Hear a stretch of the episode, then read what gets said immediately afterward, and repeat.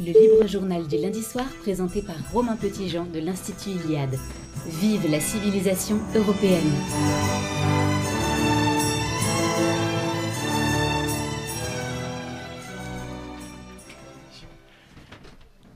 Chers amis, chers auditeurs de Radio Courtoisie, je suis effectivement ravi de vous rencontrer. Certaines peut-être certains reconnaissent cette voix puisque euh, le studio de Radio Courtoisie m'est bien connu. Euh, j'ai animé euh, fut un temps le bulletin de réinformation et le libre journal des, lycéens. Et c'est un vrai plaisir de, vous retrouver dans ce studio qui a bien évolué, qui grandit, qui se développe grâce à son président qui était juste à côté il y a euh, un instant. Alors je vais me présenter quand même pour ceux qui ne me connaissent pas. Romain Petitjean, je m'occupe aujourd'hui de la coordination et du développement de l'Institut Iliade qui se bat de toutes ses forces pour la défense et la promotion de notre belle civilisation française et européenne. Euh, j'ai 44 ans, je suis père de famille, trois enfants et je vis euh, en Bourgogne. Et de l'Iliade, j'ai appartenu à la, promotion Patrick Pierce. Floriane Janin, qui est face à moi, que je vais vous présenter tout à l'heure, connaît bien cette promotion et je voulais introduire cette émission par une citation du poète guerrier irlandais Patrick Pierce. La vie prend racine dans la mort et des tombes des patriotes, hommes et femmes, se lève la nation vivante. Ça pourra éclairer cette émission et ces émissions à venir, puisque nous nous retrouverons euh, chaque mois. C'est une citation issue de Patrick Pierce, Une vie pour l'Irlande, aux éditions Terre et Peuple, sortie et éditée en 1998. Alors aujourd'hui, nous avons euh, beaucoup d'invités. Il y aura évidemment euh, un certain nombre de chroniqueurs que vous retrouverez euh, chaque mois. Tous sont issus des rangs justement de l'Institut Iliade, qui, nous est très cher. Et aujourd'hui, pour ouvrir cette première émission, nous avons souhaité la consacrer à la figure féminine qui occupe une place tout à fait centrale dans la, civilisation européenne. Et pour cela, j'ai trois invités de choix. Alice Cordier, euh, qui est la fondatrice de Nemesis, qui est face à moi, qui a des petits yeux, puisqu'elle revient de, l'île où elle est sortie euh, tout juste de, garde à vue, euh, après une, action spectaculaire, plus un, happening, excusez-moi du mot anglais, avec le, ministre de l'Intérieur Darmanin. L'objectif de Nemesis, c'est évidemment d'alerter sur les périls que subissent les Françaises. Il y en a de nombreux et nous allons les passer en revue aujourd'hui. Là, en l'occurrence, il s'agissait euh, d'alerter sur le péril euh, islamiste et salafiste euh, dans la bonne vieille de Lille. Et d'ailleurs, son maire s'est rapidement prononcé pour porter plainte, je crois, contre vous, Alice. Tout à fait. Bienvenue, bonjour, Alice. Bonjour, Bonsoir. Floriane Janin, juste à côté d'elle, vous la connaissez, elle est présentatrice sur TVL. Elle est membre également donc, de la promotion Patrick Pierce, mère de famille également.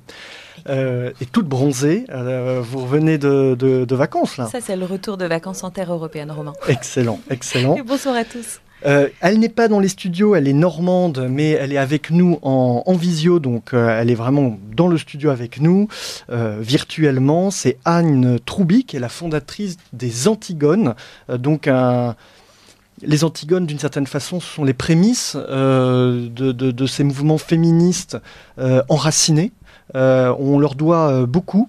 Euh, aujourd'hui, elle est formatrice à l'Institut Iliade, où elle nous parle justement de la complémentarité nécessaire des, sexes. Anne, vous nous entendez bien? Je vous entends bien. Bonsoir à tous. Bonsoir. et donc d'autres chroniqueurs dans le studio que vous découvrirez au fil de, de cette émission. nous avons intitulé cette émission Femmes d'Europe, la première ligne, point d'interrogation. Euh, tout simplement parce que les femmes, d'une certaine façon, se retrouvent en première ligne, contraintes et forcées face aux périls qui s'abattent sur la France et sur l'Europe. Je pense notamment à l'immigration, euh, avec euh, des peuples entiers, nous ne parlons pas d'individus isolés, mais de peuples entiers qui ont des mœurs différents, fondamentalement incompatibles avec la façon d'envisager la place des femmes en, en, France et en Europe les femmes sont victimes du rouleau compresseur du système de la marchandise, du système libéral et capitaliste qui transforme tout en marchandise, même les corps. Aujourd'hui, on voit que des corps humains sont utilisés pour du trafic euh, euh, d'êtres vivants, mais de façon peut-être un petit peu plus annexe, elles sont aussi en première ligne face à tous les délires woke, les, fameux transgenres, le principe de la déconstruction de manière générale, mais aussi l'individualisme totalement abstrait de nos sociétés et surtout cet assèchement de nos sociétés qui ramène tout à, au même, comme disait Alain de Benoît, euh, au grand détriment de la diversité du monde dont euh, les sexes font, euh, font partie. Alors, bah, je vais donner la parole d'abord à, Anne qui, nous regarde. De, tous ces périls, vous qui avez fondé les, les Antigones, est-ce qu'il faut les hiérarchiser? Est-ce qu'il y en a un qui vous semble aujourd'hui plus prégnant au fur et à mesure que nos sociétés évoluent? Aucun n'est plus prégnant qu'un autre dans la mesure où ils se répondent les uns les autres, évidemment. Je pense que justement, c'est un faisceau euh, de périls et on ne peut pas s'attaquer à un seul à la fois. Il faut évidemment, à mon sens, euh, s'attaquer à tous de front. Vous avez tout à fait raison de les citer. Il y en a de très différents. Et surtout, c'est intéressant d'analyser leurs racines parce que certains ont des racines communes. Voilà, une, un tout petit exemple, le système libéral favorise l'immigration de masse, par exemple. Donc un problème en amène un autre. C'est un exemple parmi d'autres, mais donc je pense que après chacun à sa place euh, peut s'attaquer à un combat plutôt qu'un autre, évidemment, euh, mais il est important qu'il y ait des gens sur tous les fronts. Alice, euh, à Lille, quel était le, message que vous avez essayé de, passer justement? Là, clairement, euh, l'accent était mis sur un péril en particulier. Oui, alors euh, nous, on essaye de se spécialiser et de mettre, de, mettre en avant les, différentes, les différents manquements de l'État, notamment au niveau local. là, il s'agissait d'écrits salafistes hein, qui avaient eu lieu dans des, dans, des lycées de Lille, sans que le proviseur, en tout cas, n'y voit un, un quelconque problème. et du coup, c'est vrai que le Figaro en avait parlé en on a décidé d'en reparler pour montrer que là, ça concerne l'île, mais plus globalement, ça concerne aussi la France. On voit des comportements euh, euh, issus voilà, de, sociétés euh, que moi, je considère ultra-patriarcales, en tout cas, arriver. On a aussi le débat de la Baïa qui, finalement, est, aussi intimement lié, hein, je crois, à, cette, le fait qu'on voit l'islamisation du, pays arriver un petit peu partout. Donc, on a pris l'exemple de l'île parce qu'il était parlant, parce qu'en plus, il y avait la grande braderie, donc l'occasion se présentait de voilà, d'expliquer aux Lillois ce qui se passait. Et puis j'ai eu la chance, entre guillemets, de croiser euh, Monsieur Darmanin euh, à, cette, euh, à cette occasion. Et je me suis empressée en tant que jeune Française, puisqu'il répondait aux Français, donc je me suis sentie légitime de le faire, de lui demander ce qu'en était l'application des OQTF, des obligations de quitter le territoire français, parce que tout l'été, les Françaises ont été victimes de nombreux viols de la part d'hommes issus de l'immigration, notamment algérienne d'ailleurs, et qui parfois étaient frappés d'une OQTF. Donc je m'inquiétais de, de, savoir où ça en était, parce que je crois que c'est quand même une revendication féministe forte aujourd'hui, où tout l'été ça a été en tout cas euh, une, hécatombe en termes de violence sexuelle, en termes de violence sexuiste et de viol. Euh, donc je me suis permise de lui demander, mais visiblement ça ne lui a pas plu. Et de, demande qu'il a balayé d'un revers de la main devant les caméras en plus. Oui, en m'expliquant que, que je n'avais pas à faire de la politique, ce qui est dommage puisque c'est quand même un homme politique, donc je pensais qu'on pourrait euh, au moins discuter de cela. Et puis je sais que les violences sexistes ont apparemment été le centre du quinquennat d'Emmanuel Macron, donc je me demande où ça en est. Alors la grande braderie de Lille est un événement euh, populaire. Euh, les Français euh, sont à l'écoute de, de, ces revendications, de ces messages d'alerte que vous lancez, ou ils sont dans le brouillard, ils sont flous, notamment les, Françaises. On a reçu beaucoup de soutien suite à cette action. On a été euh, complimenté à nombreuses reprises, même quand on était interpellé donc, par la police qui, euh, à la sortie de l'hôtel, puisqu'on a déployé une grande banderole de 7 mètres de haut euh, du haut de l'hôtel du Carlton, pour ceux qui connaissent la ville de Lille. à la sortie, voilà, on a été, on a été interpellé par la police et de là, on a quand même reçu des soutiens avant d'être placé en garde à vue. Donc, et les soutiens se sont multipliés sur les réseaux sociaux. On a vu beaucoup de messages de Lillois nous expliquer, euh, notamment sous nos publications, qu'ils étaient euh, à, bout de nerfs. Parce qu'aujourd'hui, euh, le problème de l'île, outre donc l'histoire de, du salafisme et de, ce genre de choses, mais qui, pour moi est aussi intimement lié, c'est d'autres cultures qui arrivent en masse, donc c'est d'autres mœurs qui arrivent, et c'est aussi une insécurité parce que ces cultures ne cohabitent pas toujours très bien ensemble. et en fait, aujourd'hui, la ville de Lille est en train de rattraper la ville de Saint-Denis en termes d'insécurité. en termes de violence faite aux femmes, c'est la première ville, voilà, elle, est en top et vous, vous parlez d'insécurité, justement, beaucoup de femmes sont à la recherche de sécurité. Mm. Et euh, on a peut-être cette tendance à justement voir des, femmes qui, se jettent dans une forme de protection que peut offrir euh, justement euh, l'islam, pour reprendre l'exemple que, vous connaissez, et qui finalement ben, se convertissent ou se mettent sous la protection du plus fort pour assurer leur sécurité. Est-ce que c'est un phénomène qui vous semble juste ou c'est quelque chose, je, pense qu'outre une protection, ces femmes-là recherchent avant tout des racines, et c'est peut-être ce qui nous manque cruellement aujourd'hui, des racines, euh, que ce soit pour les hommes ou pour les femmes, des modèles aussi. Euh, alors sans virer forcément dans le salafisme, on voit en effet qu'il y a beaucoup de conversions, euh, et ça nous questionne sur le fait pourquoi notre système occidental ne séduit plus. Quels sont les manquements? Est-ce que c'est pas voilà l'apparition du wokisme, on en parlera je crois, qui fait que voilà certaines femmes ne se retrouvent pas là-dedans, n'ont pas envie que leurs enfants aillent là-dessus, et du coup vont vers des communautés plus conservatrices mais je ne pense pas que ce soit le conservatisme que l'on souhaite. Audrey Dagano, euh, qui a été une intervenante de notre dernier colloque consacré au déclin anthropologique, qui a écrit d'ailleurs un très beau livre sur les, femmes fortes à travers l'histoire, j'espère qu'elle nous écoute, elle a fait une intervention justement sur la nécessité de suivre des modèles forts. Euh, donc d'une certaine façon, la, la, nature, la société a horreur du vide. Et évidemment, si les Français, les Européens ne proposent pas euh, de modèles qui tirent vers le haut, euh, il est possible que les Français et les Françaises ben, se laissent aller à des contre-modèles, euh, on va dire wish. Voilà, oui, non, mais c'est oui ou des contre-modèles qui n'ont pas leur place forcément en France. En fait, c'est tout simplement ça, et c'est là où il faut réussir à combler ce vide-là et à ne pas se laisser happer, soit par une américanisation, soit par une islamisation, parce que selon moi, en tout cas, je ne veux aucun des deux dans mon pays. Floriane, en tant que présentatrice TVL, en tant que mère de famille, vous êtes une observatrice, en tant que journaliste, vous êtes une observatrice euh, de toute cette litanie, excusez-moi pour les auditeurs, de, de, périls que j'ai pu citer. Euh, est-ce que vous voyez une évolution? Est-ce que vous voyez des périls plus grands que les autres euh, ou, Comme Anne, vous pensez que c'est un bloc, tout simplement alors, euh, moi, je sors de l'enregistrement de mon émission qui s'intitule Les femmes et les enfants d'abord. Aujourd'hui même, j'ai enregistré un épisode qui sort demain. Le, le, constat que l'on peut faire, qui est le plus prégnant, en tout cas sur, sur les femmes, c'est que il y a une inquiétude quant à la maternité et donc une diminution des naissances. Et ça, c'est quelque chose qui est très très nette, euh, qui alerte d'ailleurs parce que tous les ans on nous dit que ça y est, c'est l'année la plus basse du taux de fécondité de la femme en France et ça descend et ça descend et ça descend et personne ne, s'interroge.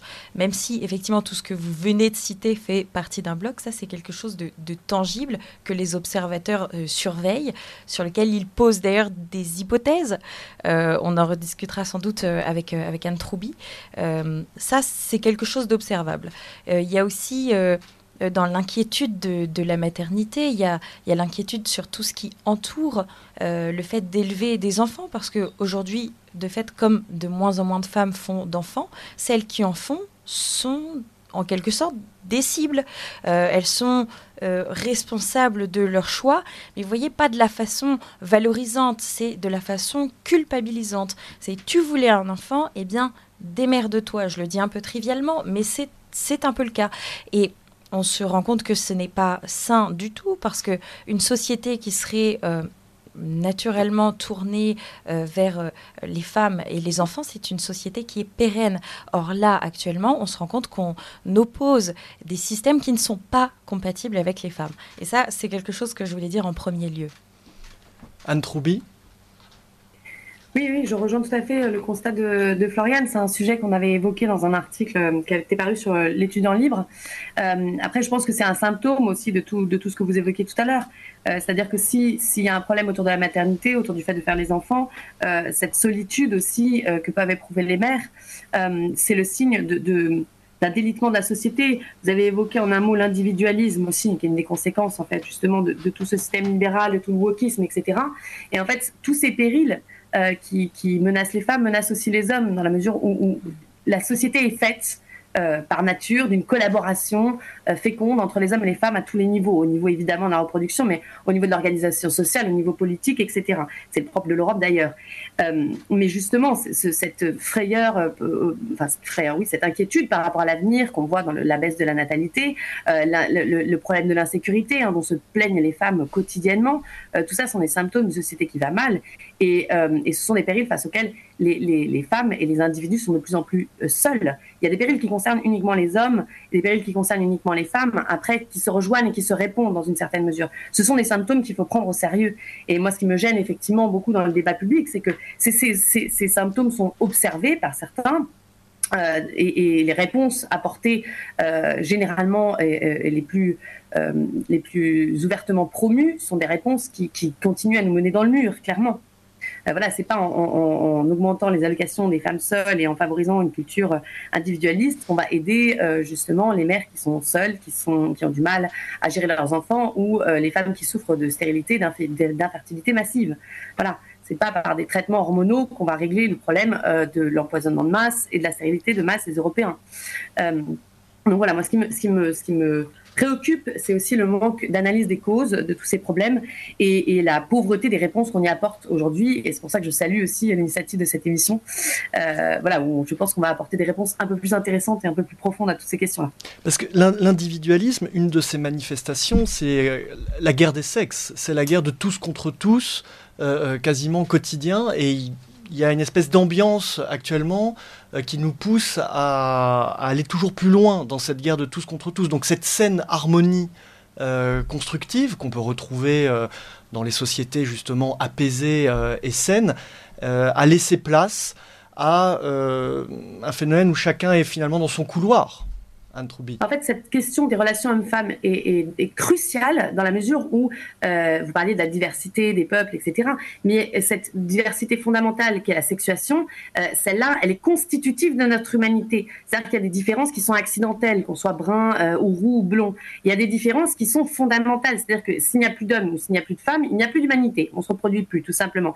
C'est une différence qui est structurante par rapport à qui nous sommes et qui fait partie, en fait, de, de notre humanité. À partir du moment où cette différence, elle est niée ou elle est euh, réduite à sa plus pauvre euh, expression, euh, simplement biologique, etc., évidemment qu'on va avoir des problèmes. D'autant plus que la premier lieu d'expression, en fait, de, de cette différence des sexes, c'est d'abord, sur un plan purement à la fois chronologique euh, et, pratique, c'est d'abord celui de la reproduction et le fait de faire des enfants. Donc c'est d'abord la famille, qui est la première institution, qui est la base de la société. Donc à partir du moment où on s'attaque à cette collaboration des sexes, où on commence à, accuser un sexe des maux de l'autre, euh, à dresser un sexe contre l'autre, eh bien évidemment on participe au délitement de la société et au délitement euh, plus, plus que dans la sphère de l'intime. C'est-à-dire que toutes les attaques euh, qu'on peut, constater, qui sont de plus en plus nombreuses envers la famille, euh, en tant que structure euh, politique et sociale, eh bien, elles ont des conséquences. C'est la mort du politique, clairement, puisqu'à l'origine, cette famille, en fait, c'est la base de la société, c'est la donnée naturelle qui fonde la société. Et elle est fondée sur la collaboration des sexes, évidemment. Donc, c'est là où ce problème-là, il est, un peu différent. il a été traité de toute urgence par rapport, justement, à d'autres formes de différence entre, entre les personnes. Elle est vraiment fondamentale. Là, c'est la, philosophe qui parle. Je, vais me tourner vers Alice. En tant qu'activiste et en tant que responsable d'un mouvement féministe, euh, vous avez euh, de nombreuses recrues, euh, d'ailleurs dans toute la France, de tout âge, assez jeunes, je crois. Est-ce que c'est ce moteur-là, celui qu'on vient de parler, une espèce de recherche de juste place dans la société, une recherche de féminité, ou est-ce qu'il y a d'autres moteurs qui poussent des jeunes femmes à s'engager politiquement, puisque c'est de la politique que vous faites il y, a plusieurs choses. Alors déjà, je, profite que Anne soit là pour la saluer et l'embrasser chaleureusement, parce que ça fait longtemps qu'on ne s'est pas vu. Et puis, euh, je partage aussi cette analyse euh, là-dessus. Euh, il y a beaucoup de femmes qui viennent chez nous parce qu'elles en ont marre de cette guerre des sexes. Elles en ont marre parce que, en fait, avec leur couple, elles, ça se passe très bien. Elles ne sont pas dans une relation toxique comme beaucoup de femmes aujourd'hui se disent l'être aussi. Ce qui existe aussi, je veux dire. Mais on a l'impression aujourd'hui, notamment quand on ouvre les réseaux sociaux, quand on écoute certaines féministes, que on ne peut pas avoir une relation saine sans avoir eu des relations toxiques. On ne peut pas avoir une relation euh, euh, saine avec un homme sans avant avoir vécu euh, des traumatismes avec son père, par exemple. On a l'impression toujours que les femmes aujourd'hui sont victimes des hommes dans tout toutes les sphères de leur, de, leur, de, de, leur vie, en fait, que ce soit dans l'enfance, que ce soit dans, à l'adolescence, que ce soit à l'école, que ce soit partout. Et je pense que beaucoup de femmes ne se retrouvent pas dans ce système-là parce que, bah oui, il y a certaines femmes chez qui ça se passe très bien et elles ont de très bons rapports avec les hommes. il y en a d'autres qui aussi, ça se passe pas très bien, mais elles ne considèrent que c'est pas une question de sexe, c'est une question de, de, de caractère, c'est une question que certains, certains hommes, voilà, ont des maladies ou, enfin, il y a plein de choses qui peuvent expliquer que ça se passe mal aussi. Mais dans beaucoup de cas, ça se passe très bien. Et donc nous, on a des filles qui viennent chez nous parce que euh, elles, elles ont peur dans la rue, elles ont peur dans leur quotidien, euh, mais elles ne veulent pas rentrer dans une guerre des sexes que le féministe leur propose, que le néo-féminisme leur propose. Et aujourd'hui, malheureusement, il ne propose que cela. D'autant plus qu'on on le verra après la, pause musicale euh, à l'Institut Iliade et avec vous, mesdames, mesdemoiselles, nous sommes, nous savons qu'il y a des femmes fortes et puissantes qui fond de, notre civilisation ce qu'elle est. Euh, ce patriarcat, vous n'avez pas prononcé le mot, mais qui, flotte un petit peu euh, au-dessus du combat féministe, finalement nous, nous empêche tout simplement de voir les capacités, les compétences, la force, la puissance des femmes à la place où elles sont.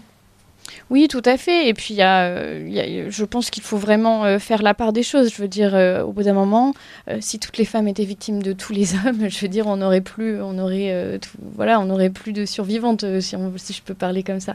Donc voilà. Donc au sein de notre association, nous, on propose un système assez fort puisque vous en parlez dans l'Iliade, avec des femmes qui prennent leur avenir en main et qui prennent aussi les, causes politiques euh, en main, euh, puisque voilà, euh, nous on subit l'insécurité, on essaie de lutter contre et on propose des solutions. On aura l'occasion d'en parler après. Je voulais vous faire part d'une citation d'Alain de Benoît qui a, beaucoup réfléchi sur le féminisme et dans un édito d'éléments, il écrivait Il y a au fond trois féminismes. Celui qui défend les femmes et rappelle que les valeurs féminines ne sont pas moins respectables que les valeurs masculines. C'est le seul qui soit à la fois légitime et nécessaire celui qui veut mettre les hommes plus bas que terre, ça c'est le second féminisme, parce que la terre doit être délivrée du mal, et celui qui décrète que tout compte fait, il n'y a ni homme ni femme, le sexe n'est rien, le genre est tout. On voit très bien les trois catégories de féminisme et les deux pièges finalement des deux euh, féminismes, euh, celui qui nie l'existence des sexes et celui qui amène à la guerre euh, de tous contre tous.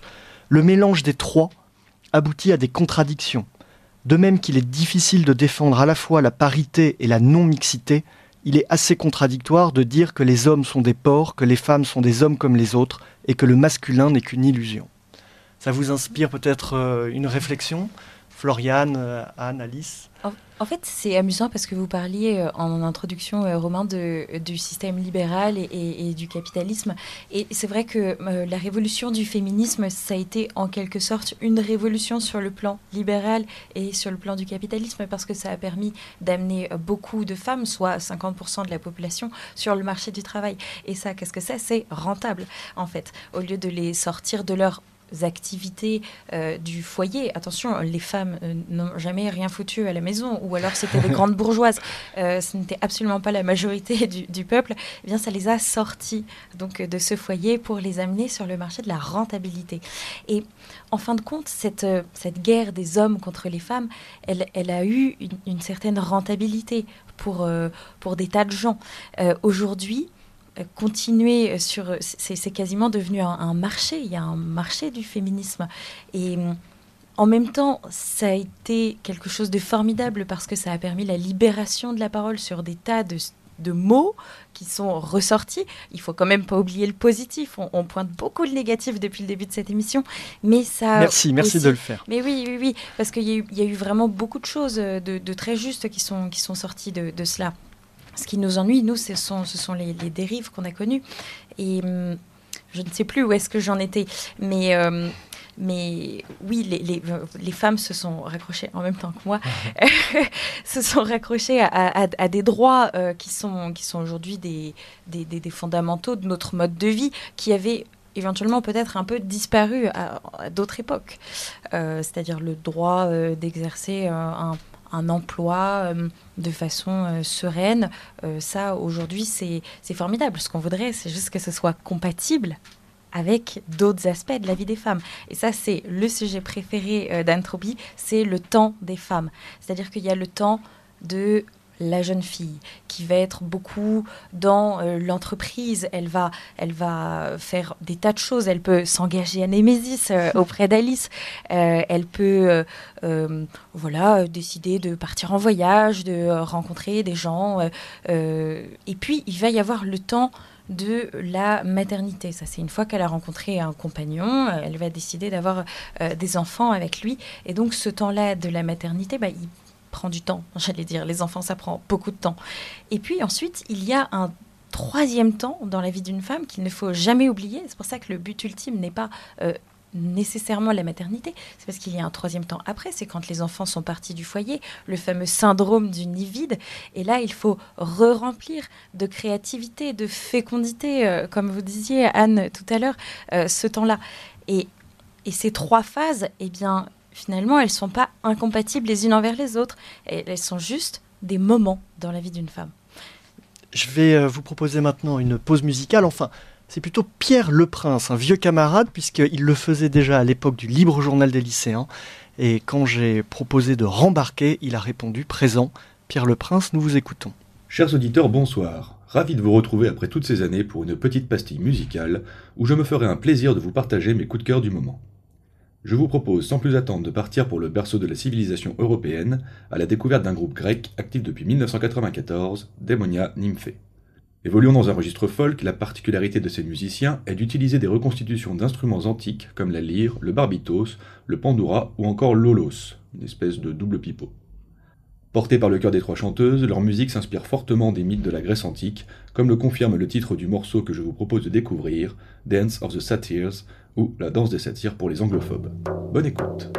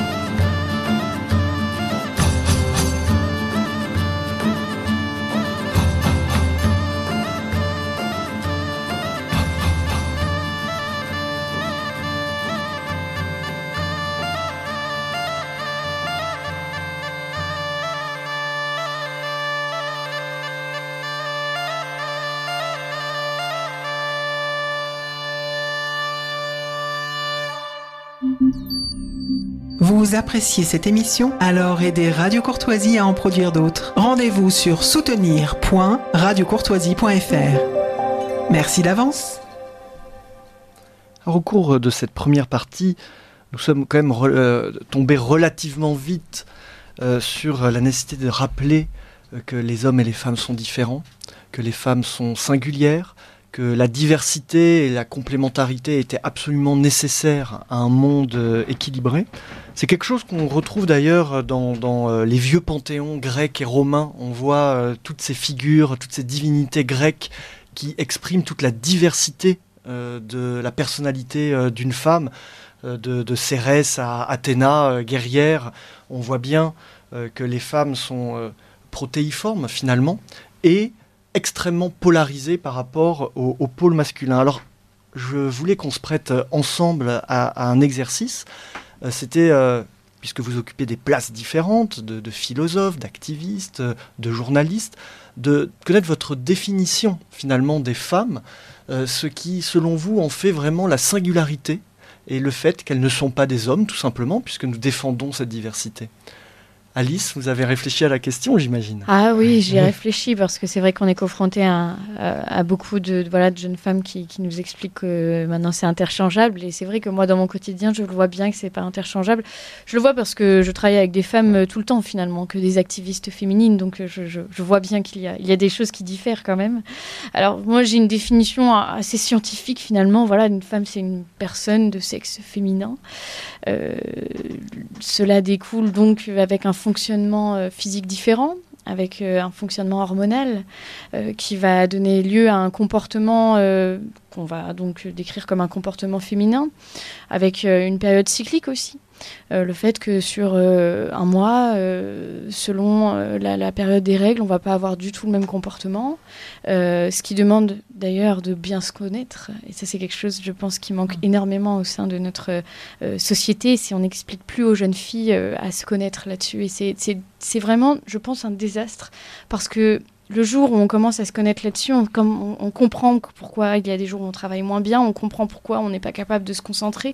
Et, euh, je pense que si on apprenait un peu mieux aux femmes à se connaître, euh, cela irait beaucoup plus vite pour elles et leur donnerait beaucoup de confiance.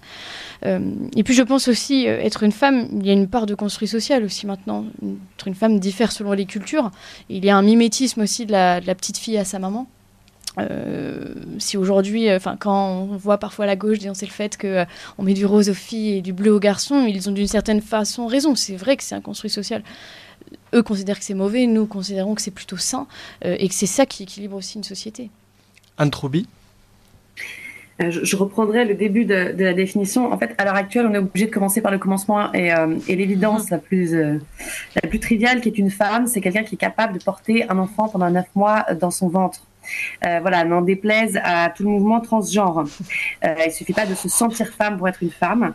Partant de là, euh, cette, ces corps différents nous donnent un rapport au monde différent entre hommes et femmes. Donc effectivement, Alice parlait avec raison de la nature cyclique des femmes et, ça rejoint ce que, disait Floriane un peu plus tôt sur les différents âges de la vie d'une femme.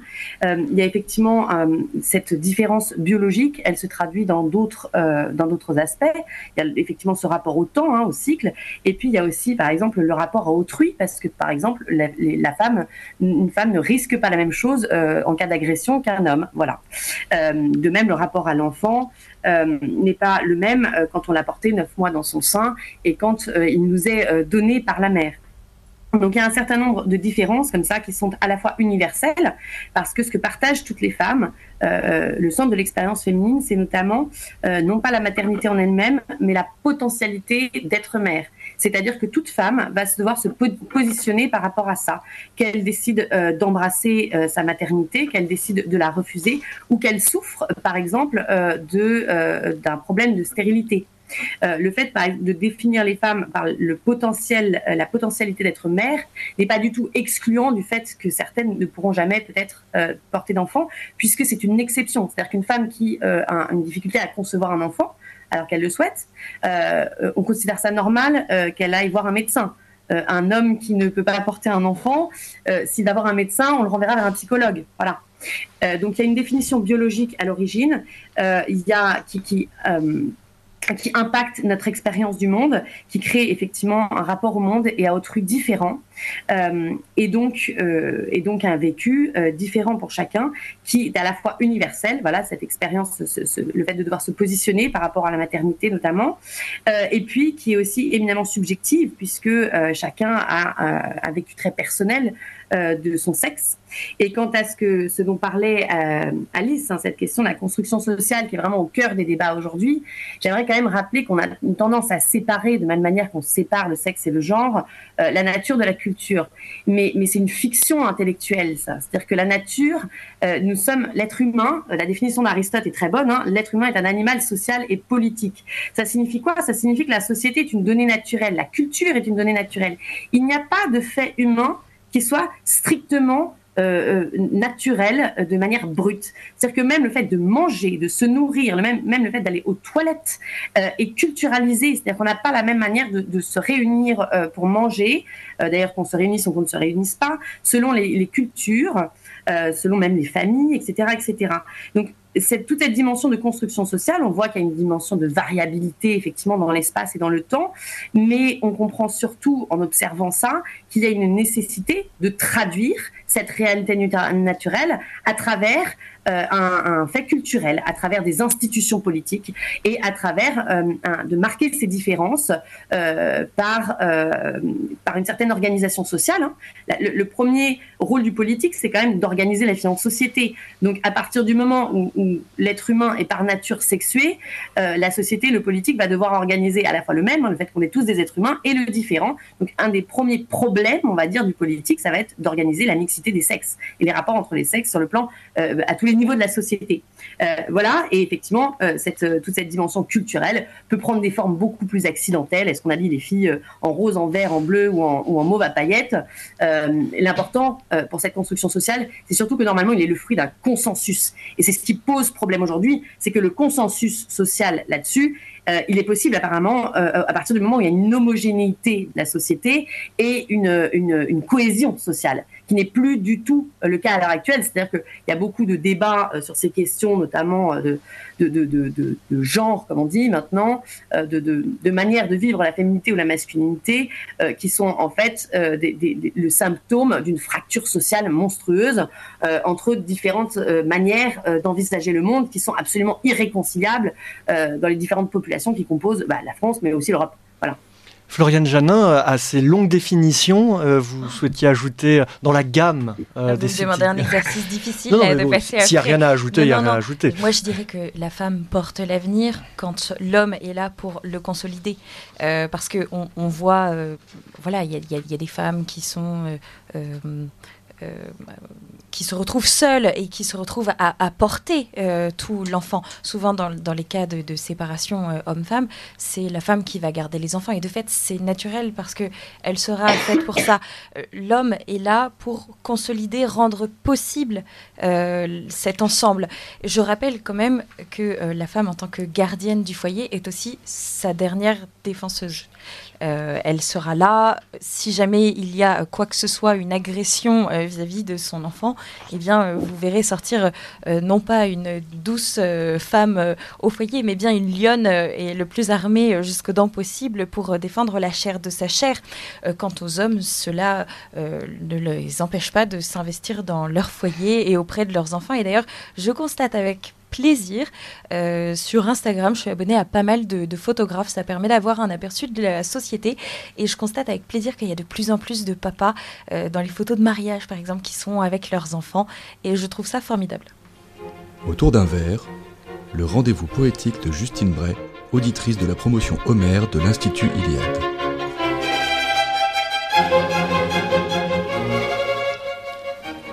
Chers auditeurs de Radio Courtoisie, nous retrouvons effectivement désormais et chaque mois Justine autour d'un verre VERS pour un rendez-vous poétique mensuel où elle nous partage son regard sur le monde à travers les réflexions d'un jeune couple, Frédéric et Romain. Cette semaine, elle vous propose un texte intitulé Songe féminin. Bonsoir Romain et bonsoir à nos auditeurs. Je suis ravie de vous retrouver, vous, ainsi que vos invités pour cette première édition du Libre Journal. Merci infiniment de m'offrir cette chance d'y présenter une chronique poétique qui, je l'espère, vous plaira à tous.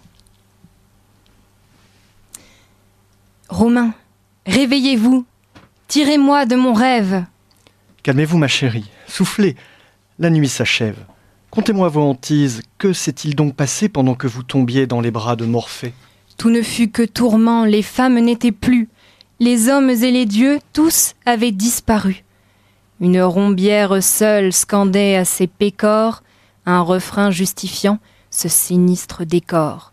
Écoutez-le, Romain, je vous fredonne l'air. Sa lecture simpliste vous compare aux enfers. L'homme blanc logea là à cause de tous les maux, misogyne et violent, le plus laid des crapauds, fomentant les grands troubles qui s'abattent sur terre, à l'instar des virus, des péchés d'adultère, façonnant de ses mains les guerres de demain, il fut un loup sournois qui décima les pins, et un bourreau cruel oppressant l'esprit faible, osant défier Dieu et déifiant les aigles.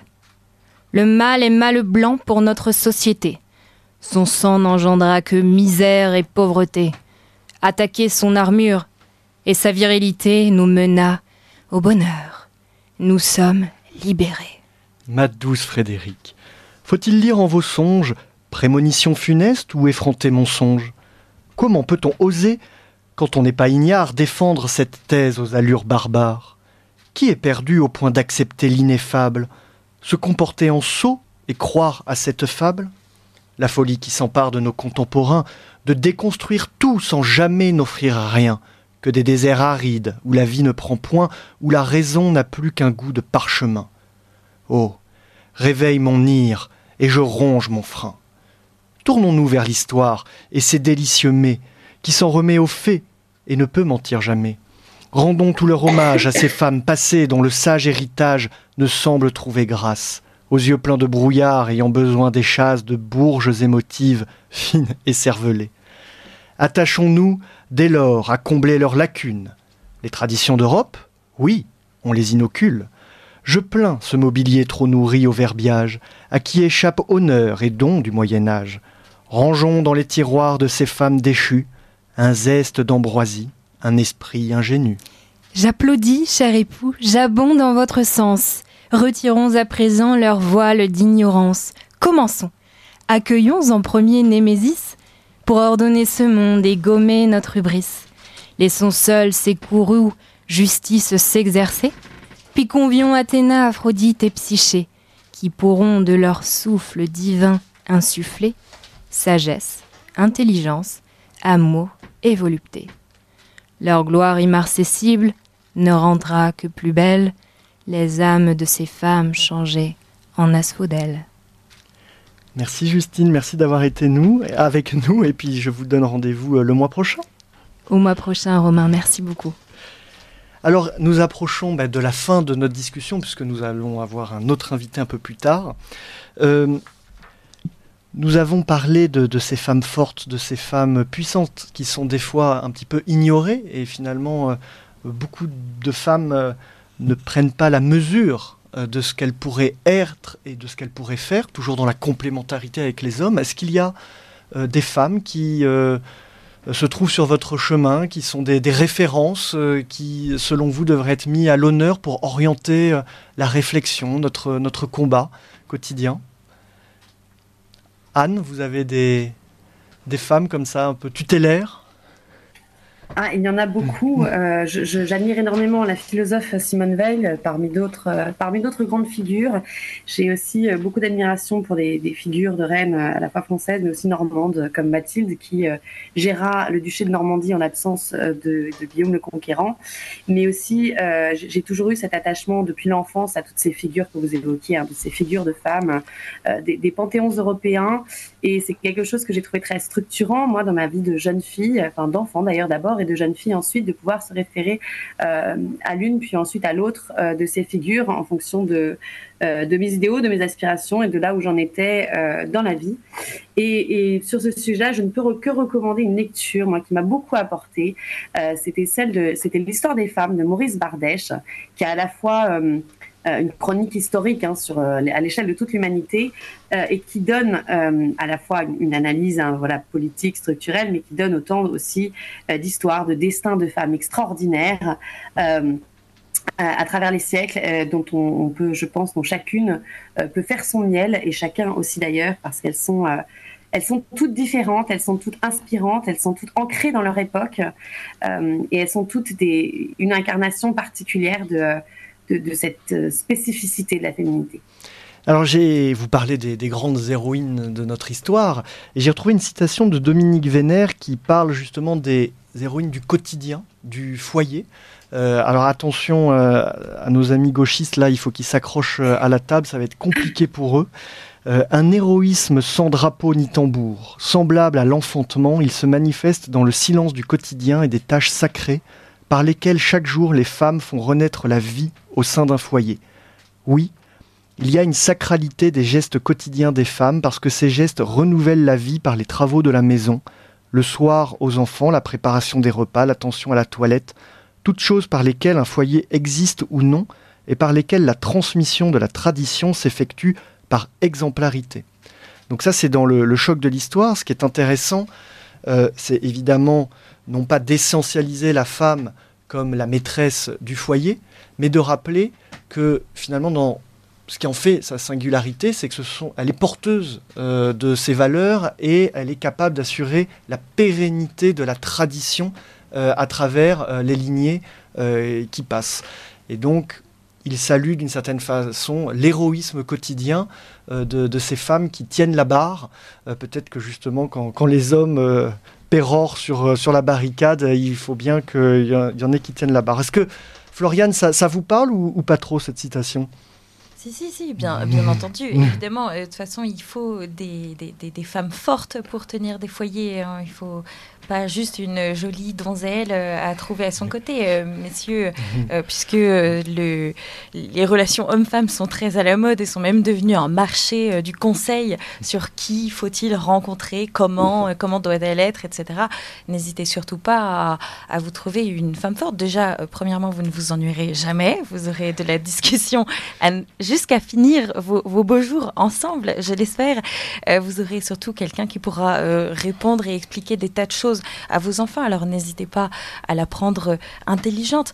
Et puis n'hésitez pas non plus euh, à prendre une femme qui sera courageuse, euh, qui pourra euh, tenir dans les moments de solitude, vous soutenir, mais aussi avoir son rôle dans la société parce que une femme aujourd'hui, elle doit s'inscrire aussi euh, dans cette époque. Il faut aussi apprendre à vivre. Euh, c'est beau de rêver à, un monde qui serait meilleur, qui serait autre, mais il faut aussi apprendre à vivre dans ce temps-là. Et, je pense que oui, on, aurait beaucoup de, choses euh, à, faire juste déjà en étant dans notre époque, bien à notre place, bien dans notre peau. Alice Cordier moi, moi, ça me parle aussi, alors notamment euh, voilà cette séquence un peu femme forte et aussi ces, héroïnes qu'on oublie presque. Moi, c'est vrai qu'une un de mes, une figure qui, me donne beaucoup d'énergie dans mon quotidien, c'est la figure de Charlotte Corday cette jeune euh, révolutionnaire qui, voyant ses pères aller trop loin et virer dans des extrémismes qu'elle n'avait pas du tout anticipés et qu'elle ne souhaitait pas, et, voir cette, cette, euh, cette mare de sang provoquée par la Révolution française, a préféré sacrifier sa jeunesse et sa vie en tuant Marin dans son bas, de façon d'ailleurs assez difficile mais ingénieuse, je dois dire. voilà, une jeune femme de, de 20-21 ans qui, voilà, qui n'a pas reculé. On cite Jeanne d'Arc, mais j'ai pas besoin de la reciter, je pense. et je, du coup, voilà, je, je voulais rendre d'une certaine façon hommage à cette, cette guerrière, à cette héroïne qu'on oublie un petit peu et qui pourtant a eu un rôle décisif. Alors j'ai demandé à un autre de mes camarades, il est euh, auditeur de la promotion Frédéric Mistral, c'est un activiste provençal, notamment auprès du mouvement Ténessoun, de nous proposer des perspectives identitaires. C'est la chronique politique de Raphaël Emma. Eugène Ionesco disait L'art n'est pas à l'image du monde, mais c'est une image du monde. La sortie récente du film Barbie, adapté du jouet pour jeunes filles, véritable succès au box-office, nous dépeint l'image d'une société fracturée, où les rapports entre hommes et femmes sont conflictuels et où Ken, le traditionnel compagnon de la célèbre poupée, est un personnage pâteau, ne comprenant pas les aspirations de sa féminine partenaire. Au-delà de Barbie, les représentations culturelles et les médias nous dressent le portrait d'une société où les rapports entre hommes et femmes, romantiques, sentimentaux et sociaux, sont déréglés. La faute au patriarcat, la faute à MeToo, la faute à l'isolement social, la faute à la pornographie, la faute à l'industrie cinématographique, la faute à Virginie Despentes, ou comme dirait Gavroche, la faute à Voltaire. Un tel dérèglement de la confiance entre les sexes est un inédit historique. La guerre entre hommes et femmes est, je crois, l'indicateur d'une société sur la voie du reniement, si ce n'est du dépérissement. Il faut commencer par un rappel. Le couple est l'unité de base dans une nation et dans une société. L'individu en lui-même ne s'autosuffit pas pour des raisons aussi basses qu'elles sont biologiques. C'est cynique, mais sans couple, pas de reproduction. Sans couple, pas d'éducation non plus. C'est-à-dire, pas de transmission d'héritage, pas de continuité des lignées, des histoires familiales, des valeurs, des morales, pas de perpétuation du tronc commun qui, à l'unisson, forme l'unité d'une société. Une société d'individus, c'est un oxymore. Pour qu'il y ait société, il faut interaction et coopération entre ces parties organiques. Mort à l'individualisme. Les parties, c'est les foyers. À la base du foyer, le couple, l'amour. Celui qui mène la guerre au couple mène la guerre à la société. Celui qui mène la guerre à l'amour mène la guerre à la civilisation. Pourtant, si le couple est le socle naturel d'une société qui veut se survivre, tous les indicateurs virent au rouge. Explosion des divorces, recul de l'âge des premières expériences romantiques chez les hommes, renforcement du libéral libertinage, refus de fonder des familles, j'en passe, ça me déprime. Dans ce conflit larvé, chacun campe sur ses positions et personne n'est plus fautif que l'autre. Misogynie ou misandrie sont les deux faces d'une même monnaie. D'un côté, les néo-féministes agités par la haine du père forment une génération de femmes qui n'imaginent leur émancipation personnelle que par la destruction de tout ce qui incarne le masculin. De l'autre, les incels, ces hommes organisés en cercle sur les réseaux sociaux, choisissent le célibat et imaginent existence masculine sans les femmes. Des deux côtés, des influenceurs ou des gourous qui font de la guerre des sexes un business, une carrière, un ressort lucratif. Stop. Si le couple et le foyer sont les bases d'une société qui se perpétue, qui veut détruire la société? À qui profite le crime de la mort de la confiance entre les hommes et les femmes? Premièrement, la mort de l'amour s'inscrit dans la même logique que tous les maux qui frappent notre civilisation. C'est l'affrontement sans merci entre une société liquide et une société solide. La guerre entre une société de tradition, d'héritage, de long terme, de confiance contre une société du liquide, de l'éphémère, du consommable, du tout vendable et du tout achetable. L'acte d'amour est un acte de foi, donc un acte de confiance aveugle et absolue. Notre société vomit des certitudes. Elle veut instiller la dictature du doute permanent, même dans l'intime. Comme dirait l'autre, tout est politique. Deuxièmement, le foyer est une force. L'homme assure la sécurité du foyer, la femme l'éducation et la transmission. La complémentarité des sexes est la base d'une famille solide. S'attaquer au couple, c'est affaiblir les individus, les isoler, les rendre vulnérables aux attaques. L'individu seul est faible face à l'extérieur. Le marché, ses ennemis, son patron, ceux qui cherchent à lui nuire. Le couple solide est un roc que l'on cherche à abattre pour atteindre les individus. Dernièrement, détruire l'amour, c'est s'attaquer à notre identité. C'est s'attaquer à Tristan et Iseux, à Roméo et Juliette, à Ulysse et Pénélope, à Arthur et Guenièvre, à Johnny et Laetitia Hallyday, et même à Jacques et Bernadette Chirac. Nos sociétés sont tout aussi éloignées de l'effondrement relationnel moderne qu'elles le sont du cynisme puritain. Il ne faut pas se tromper de combat. Il ne faut pas alimenter la guerre des sexes. Il faut sauver la confiance, par extension sauver l'amour. Le couple, le foyer, la transmission. Et aux jeunes hommes de ma génération, qui peuvent être épuisés par la situation, je dis croyez en vous, croyez en elles, en vos sœurs, vos mères, vos copines, épouses, et faites votre les mots de Jean-Yves Le Gallou. L'Europe, c'est la civilisation qui vénère la femme, déesse, mère ou guerrière. C'était la chronique de Raphaël Emma à retrouver euh, sur ses réseaux. Il est très présent euh, sur Twitter, etc. Évidemment sur les réseaux sociaux euh, de l'Institut Iliade et de Radio Courtoisie. Je vais lire quelques messages d'auditeurs. Nous en recevons beaucoup. Un auditeur qui nous signale la musique de la Grèce antique de l'Atrium Musicae de Madrid sous la direction de Gregorio Paniagua. Donc il a été inspiré par la première proposition musicale de notre ami Pierre Le Prince. Un autre auditeur qui dit une tribu qui ne protège pas ses femmes se comporte comme si elle avait déjà perdu la guerre. Trop de Français à la cervelle empoisonnée par les mirages d'un avenir radieux dans le multiculturalisme l'ont oublié.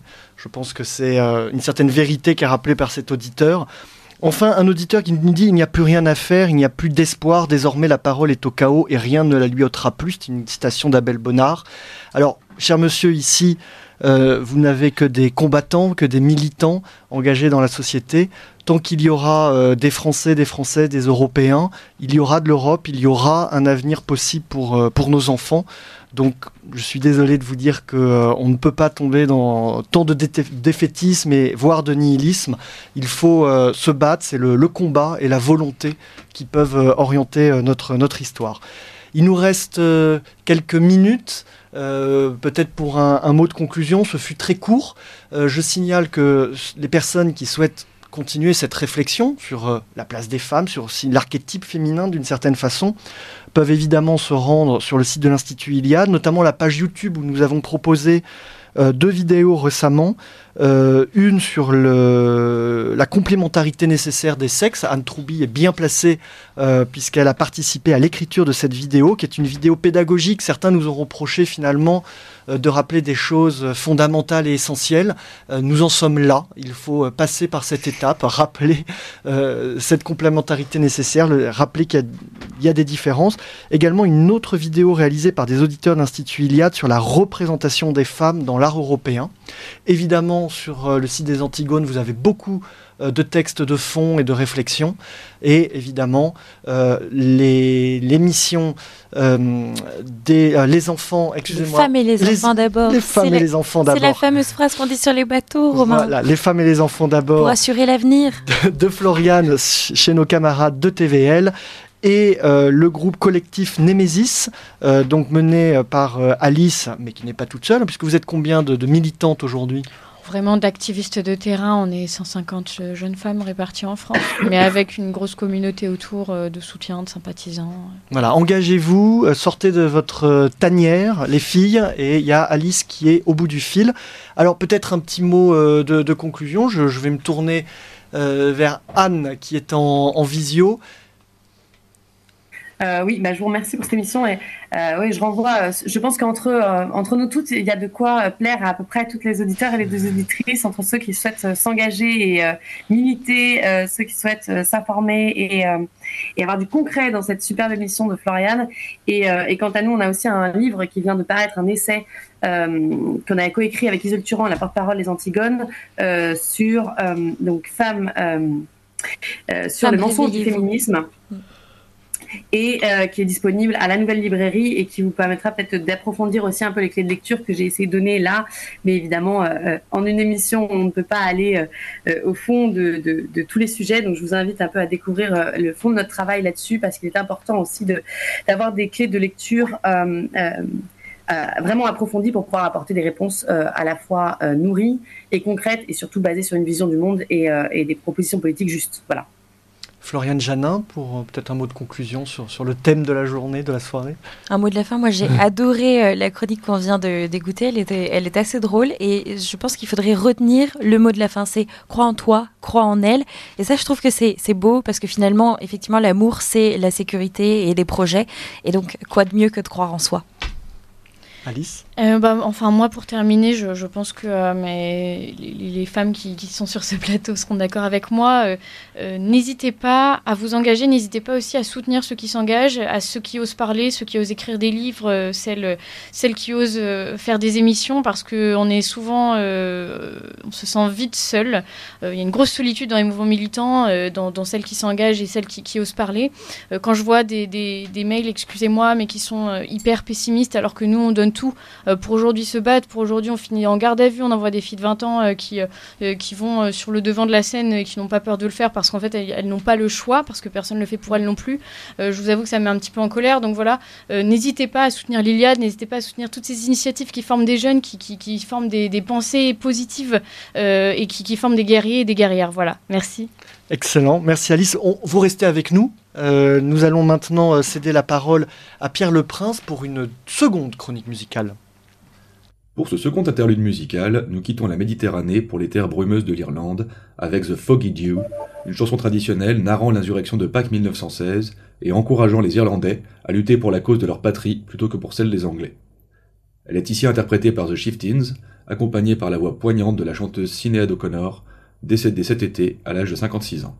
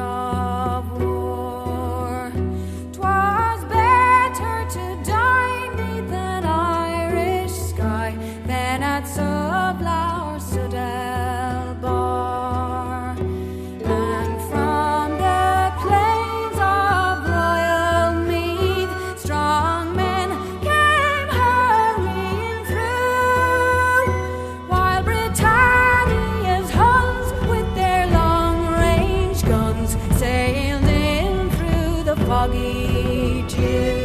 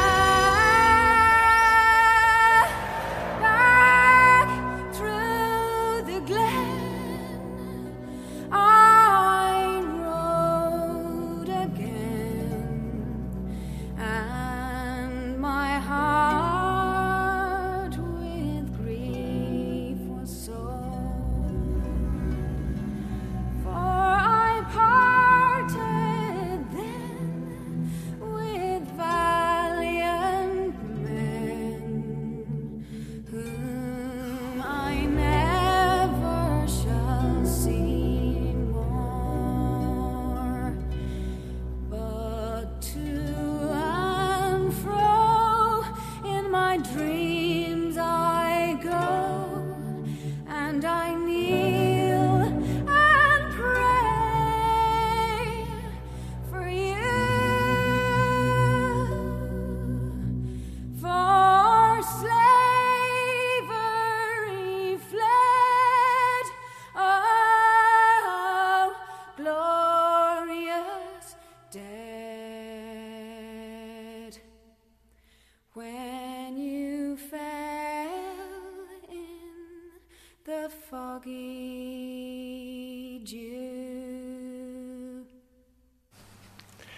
Nous revoici dans le studio, c'était Sinead O'Connor et les Chieftains avec cette superbe chanson proposée par Pierre Le Prince qui nous proposera ses balades musicales chaque mois.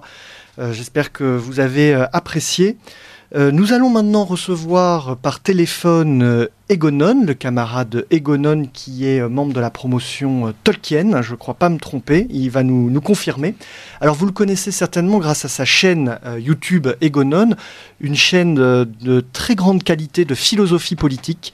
il nous développe de façon extrêmement pédagogique les grandes œuvres, les grands auteurs qui oriente finalement euh, la, la, la, pensée politique euh, contemporaine euh, en, en Europe. C'est un, un, penseur lui-même précieux. Egonon, vous nous entendez? Oui, très bien, et vous-même? Ah, Excellent. Je me suis pas trompé en disant que vous étiez de la promotion Tolkien, j'espère. Non, non, c'est tout à fait exact. Vous avez raison. Parfait. Alors aujourd'hui, vous intervenez dans, ce libre journal, première édition, puisque vous êtes euh, responsable éditorial euh, des, euh, des, différentes collections de, l'Institut Iliade. Il y a, je crois, près d'une cinquantaine de livres déjà parus. Et vous souhaitiez, on, fera à, la fin de cette intervention un petit point évidemment sur votre actualité. J'ai parlé de la chaîne YouTube Egonon sur euh, la parution prochaine, donc dans, les prochains jours, d'un livre d'Adriano Cianca, donc un penseur euh, italien euh, que nous avons reçu d'ailleurs cette année lors du dernier colloque dans, une table ronde sur Ezra Pound et le sacré, le temple n'est pas à vendre. Alors Expliquez-nous un peu qui est Ezra Pound et en quoi ce livre, cette parution en, France, est un moment important de l'activité éditoriale. Oui, effectivement. tout d'abord, vous m'entendez bien? Tout à fait. Très bien. Alors euh, effectivement, nous allons sortir euh, ce mois-ci un, nouveau long mémoire. Donc c'est cette euh, collection des, petits livres rouges que les auditeurs connaissent déjà très certainement. Donc un nouveau long mémoire d'Adrien Oshanka sur Ezra Pound et plus particulièrement sur le thème du sacré. Ezra Pound et le sacré. Et comme vous l'avez dit, le sous-titre est Le temple n'est pas à vendre. Et ce sous-titre fait directement référence à un vers d'Ezra dans ses, dans ses cantos, donc son, son recueil poétique de de chant, hein, qui, est vraiment le sommet de, de l'œuvre poétique d'Ezra. Et dans ce vers, il est dit Le temple est sacré parce qu'il n'est pas à vendre. Et cela fait référence à un thème qui est, qui est central dans l'œuvre d'Ezra qui est la critique de l'usure, du, du pouvoir de l'argent. Et donc, pour dire les choses très très simplement, face à l'usure se dresse la, la lumière indivise, la, force régénératrice et féconde de la beauté, du sacré, de ce qui précisément échappe au marchandage et à la quantification économique. Et c'est ça vraiment le, le thème du, du, petit ouvrage d'Adrien Oshanka. Alors, avant de, de, parler de ce livre, euh, de dire quelques mots dessus, je voudrais euh, simplement dire quelques mots sur, sur l'auteur lui-même, sur Adrien Oshanka. Euh, il est italien, comme, comme vous l'avez dit, diplômé en philosophie, il est rédacteur en chef du quotidien Il Primato Nazionale et il dirige une revue intitulée Prometheica, en, qui s'inscrit dans l'affiliation de, Giorgio Loki, dont nous avons publié deux livres récemment à l'Institut Iliade. Et Adriano Shanka avait déjà rédigé un, un, plus gros livre en italien sur Ezra Pound, qui était sous-titré Comment et pourquoi la pensée de Pound sauvera le monde. Ce qui, euh, ce qui montre bien toute l'importance que, que, que Adriano Shanka accorde à, Ezra Pound. Et il nous a donc proposé de, rédiger un opuscule exclusivement consacré à la, question du sacré chez Pound, et à mes yeux, ce texte est, est extrêmement intéressant, il est, il est, très riche, et il a, selon moi, un double intérêt. Tout d'abord, il constitue une excellente introduction à la pensée et à l'œuvre d'Ezra Pound, qui est un, qui est un poète fascinant, mais dont l'œuvre n'est pas toujours très facile d'accès, si je puis dire. Donc, euh, cette question du sacré est, une des voies d'accès possibles à la compréhension de son œuvre. Mais surtout, ce texte nous offre euh, comment dirais-je, ce texte nous offre une, une perspective décalée sur notre propre tradition européenne. Car en effet, Ezra Pound, je, le rappelle, Ezra Pound était un, poète américain, mais qui a vraiment cherché à se rattacher à ses racines européennes. Ce sera assez long de, de revenir ici euh, sur sa vie, mais au début du XXe siècle, vers 1908, euh, je crois, Ezra Pound était venu en Europe, il a passé quelques années euh, sur notre continent et il s'était beaucoup intéressé aux littératures différents pays européens, en particulier la littérature occitane des troubadours, la littérature italienne, la littérature anglaise, bien évidemment, car c'était sa langue maternelle. Et, euh, et par ailleurs, Ezra Pound n'a pas limité son intérêt aux traditions de, l'Europe, mais aussi à d'autres, euh, aux traditions d'autres civilisations, comme celle de l'Extrême-Orient, de la Chine en particulier. Si, euh, les auditeurs ont déjà fait l'expérience de, lire ces cantos ou au moins de les feuilleter, ils auront très certainement déjà eu la, surprise de tomber parfois sur des grands idéogrammes, euh, des, grands idéogrammes chinois au milieu de ces poèmes qui, est assez déroutant. Et donc, euh, ce, livre est assez intéressant, je trouve, pour, euh, pour des Européens comme nous, dont la culture est menacée. C'est intéressant de, découvrir la perspective d'un poète américain très profondément européen. Et donc, par l'entremise d'Ezra Pound, c'est à une redécouverte de notre, de notre héritage spirituel et sacré que nous invite Adrien Oshanka à partir de différents aspects de la pensée de Pound qu'on peut trouver dans sa, dans sa poésie, à commencer par, sa théologie, si on peut dire. Le, mot peut être un peu pompeux, mais donc sa vision du, du sacré. Et Drapound a, été très influencé par, par la théologie médiévale, par exemple. Il connaissait très bien l'œuvre de Dante, l'œuvre de Jean Scott Erigen. Euh, Adriano parle également de, de la métaphysique du sexe d'Ezra Pound et de son, son, rejet des puritains ou encore de sa critique de l'usure. Donc, toutes sortes de thèmes qui sont vraiment fascinants, je pense. Et, complètement d'actualité. C'est-à-dire cette, cette intuition de la critique de l'usure, du matérialisme, on, on, ne peut pas plus actuel. Oui, oui, exactement. Et c'est vraiment, c'est vraiment un thème central dans, dans l'œuvre d'Ezra Pound qui a, qui a souvent, euh, dans, dans ses poèmes, cherché des, des exemples, des, des, exemples de personnes qui ont, qui ont combattu ce, ce règne de l'argent. Donc c'est vraiment un thème qui traverse toute son œuvre poétique et, et, mythique. Et aussi une dernière chose que je voudrais mentionner à, propos de cet ouvrage, c'est que ce livre comporte une petite particularité, c'est qu'il a été enrichi de deux cantos inédits d'Ezra Pound qui sont traduits pour la première fois en français.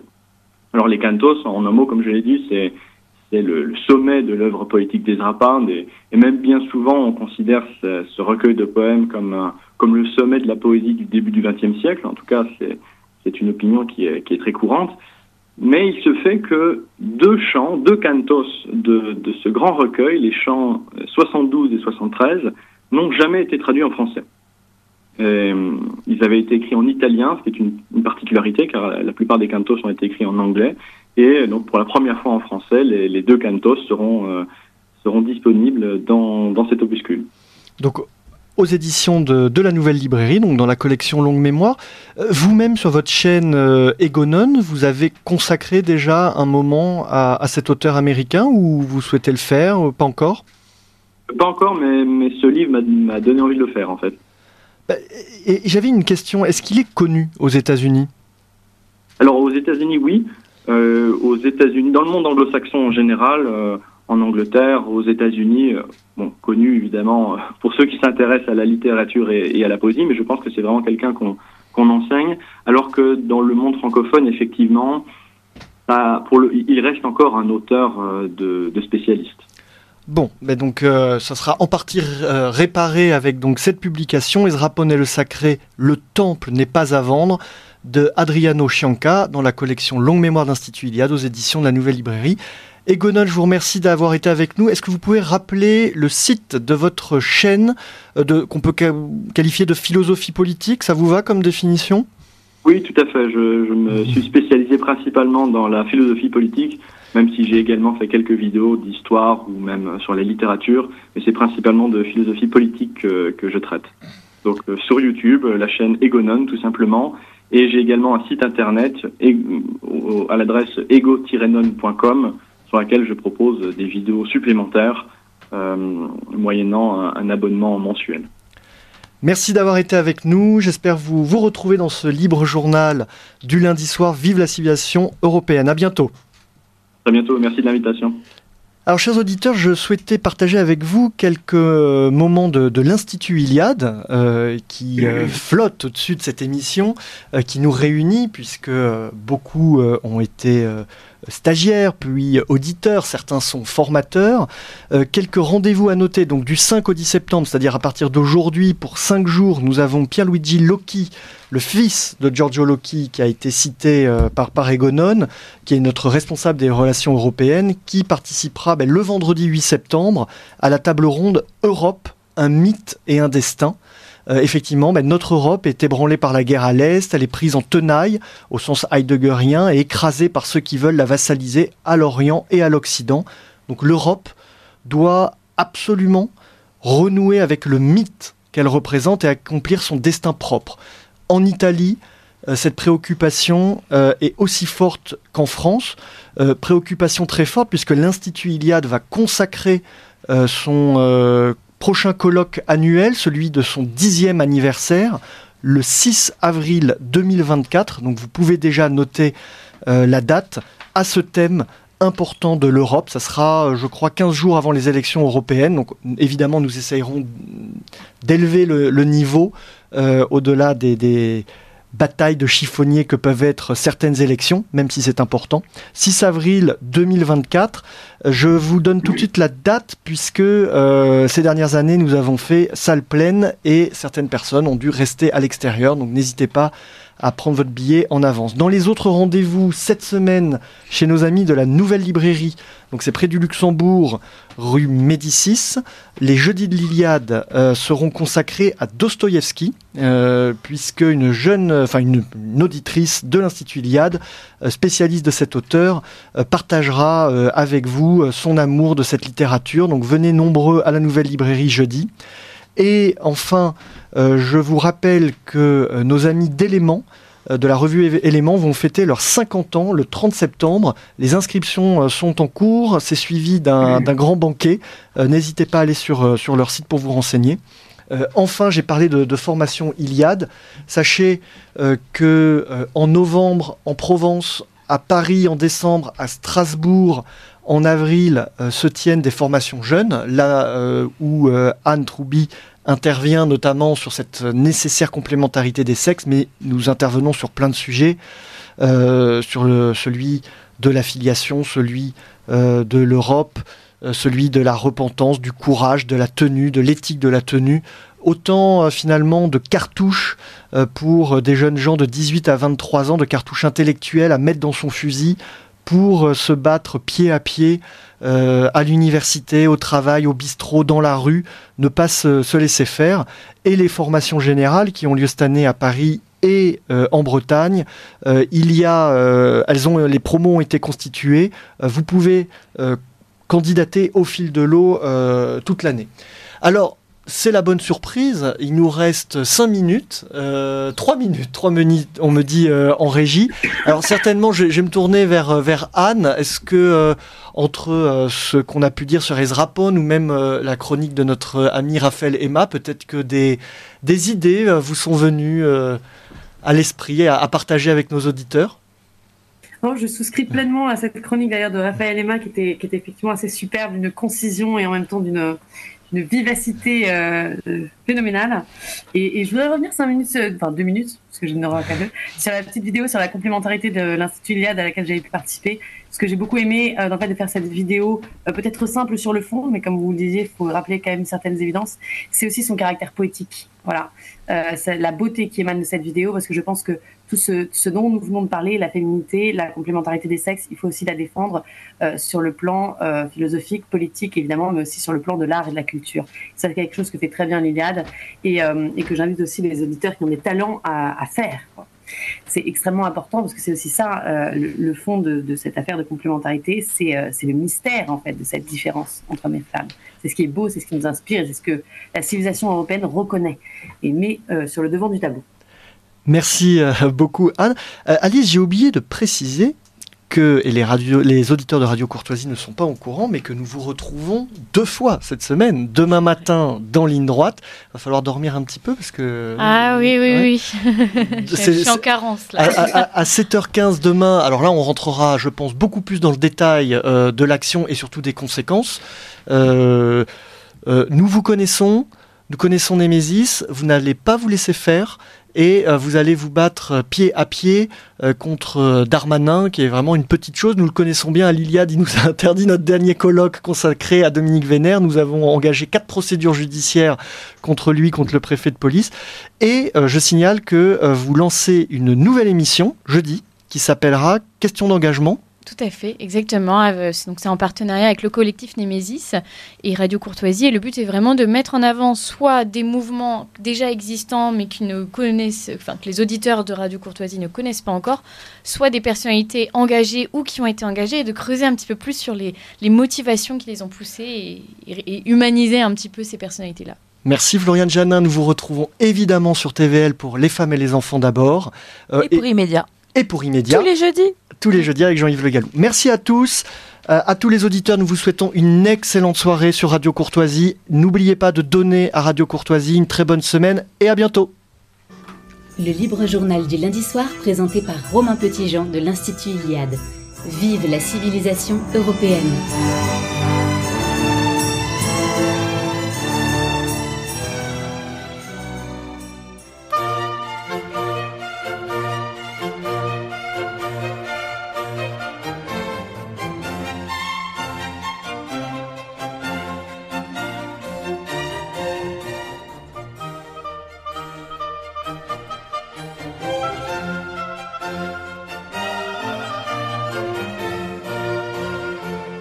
Venez d'entendre le libre journal du lundi soir, dirigé successivement par Pierre-Alexandre Bouclé, puis par Romain Petitjean, assisté de Françoise, diffusé en direct sur Radio Courtoisie lundi 4 septembre 2023, de 18h à 21h et réalisé par Claudio. N'oubliez pas que Radio Courtoisie est une radio culturelle associative. Afin de sauvegarder une indépendance absolue, Radio Courtoisie refuse toute ressource publicitaire.